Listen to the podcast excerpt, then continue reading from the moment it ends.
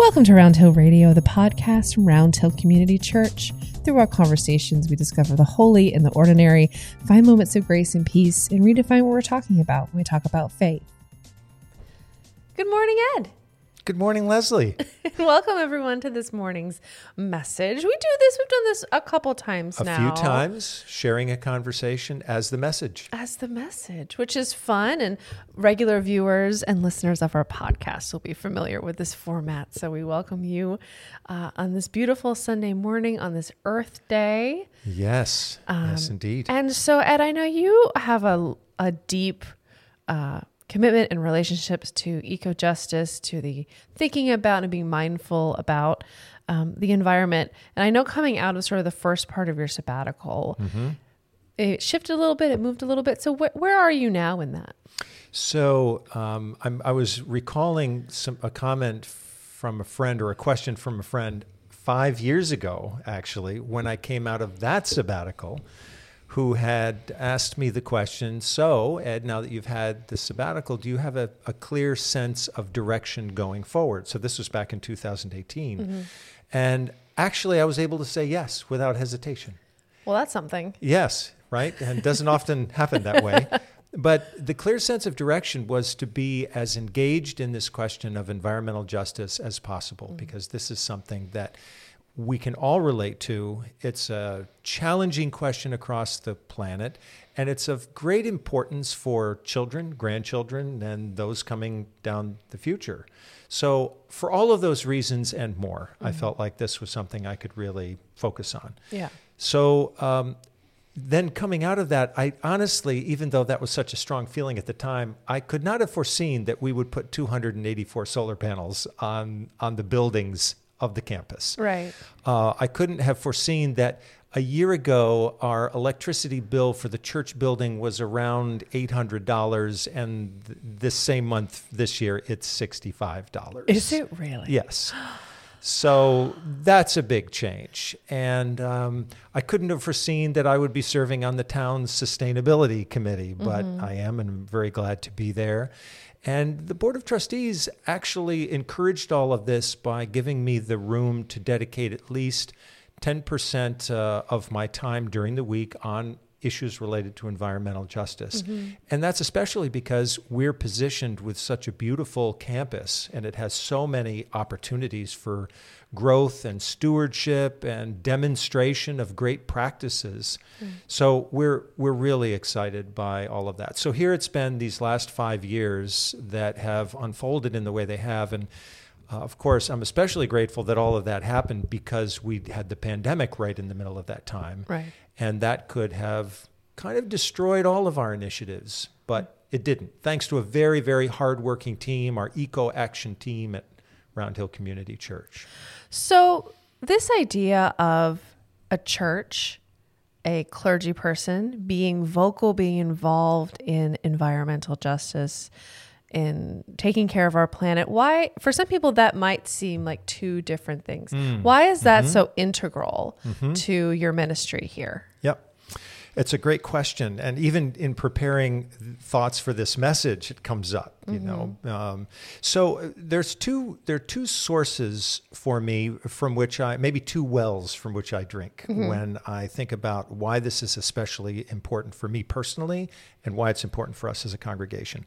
Within the, the, the stories of our tradition, the biblical stories, there is a tremendous amount of material that encourages great care for and nurture of the earth, um, which is especially important to emphasize because over the last 100 years, Christianity has actually been blamed for some of the abuse of the earth. You know, the Christian, Christian religion has often been wedded to a way of, of development and progress, especially in terms of industrialization, that led to the exploitation of the earth. Mm.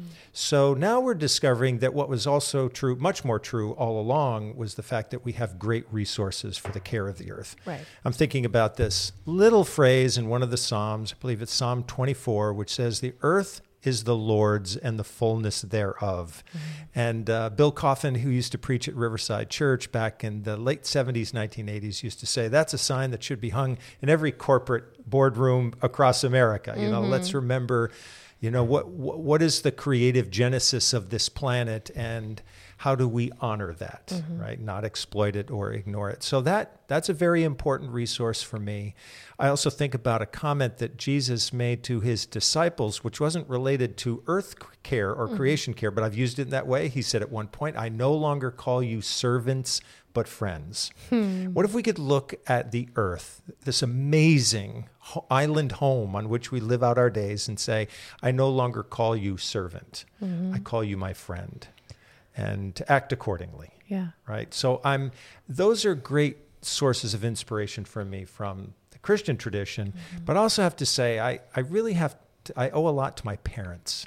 They were phenomenal gardeners that did not translate so well into my way of being.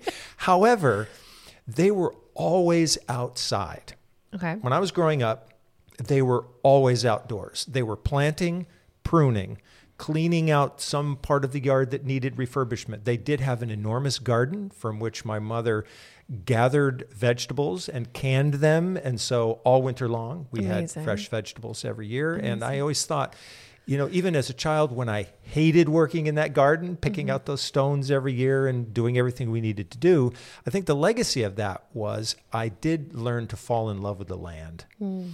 And I'm so glad that I have that sensitivity. And so that's another place from which I draw importance uh, of, of creation, but also answering your question. You know, this is where the focus comes for me as a pastor. Right. Part of it is personal, and I think that's a spiritual experience for me, but it's also um, comes through our tradition of faith that's right. been handed down from one generation to the next. Yeah. So now that we've placed this importance, what's the congregation's role in in being a force for good, which is a phrase we use around here a lot that we yep. that we that we strive to be.